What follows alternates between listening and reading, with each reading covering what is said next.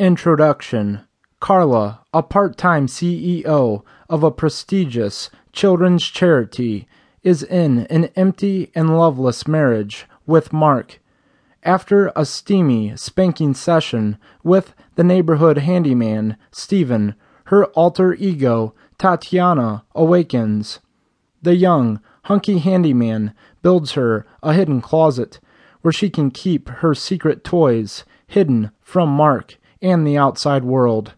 Her sinful alter ego pushes her deeper into the world of punishment, as well as the hidden pleasures of whips, canes, and cock rings. One night, she ventures out to a discreet but rough sex party that takes place in the grimy and dangerous part of the city. Voyeurism, fulfillment, and ecstasy are all tangled into one.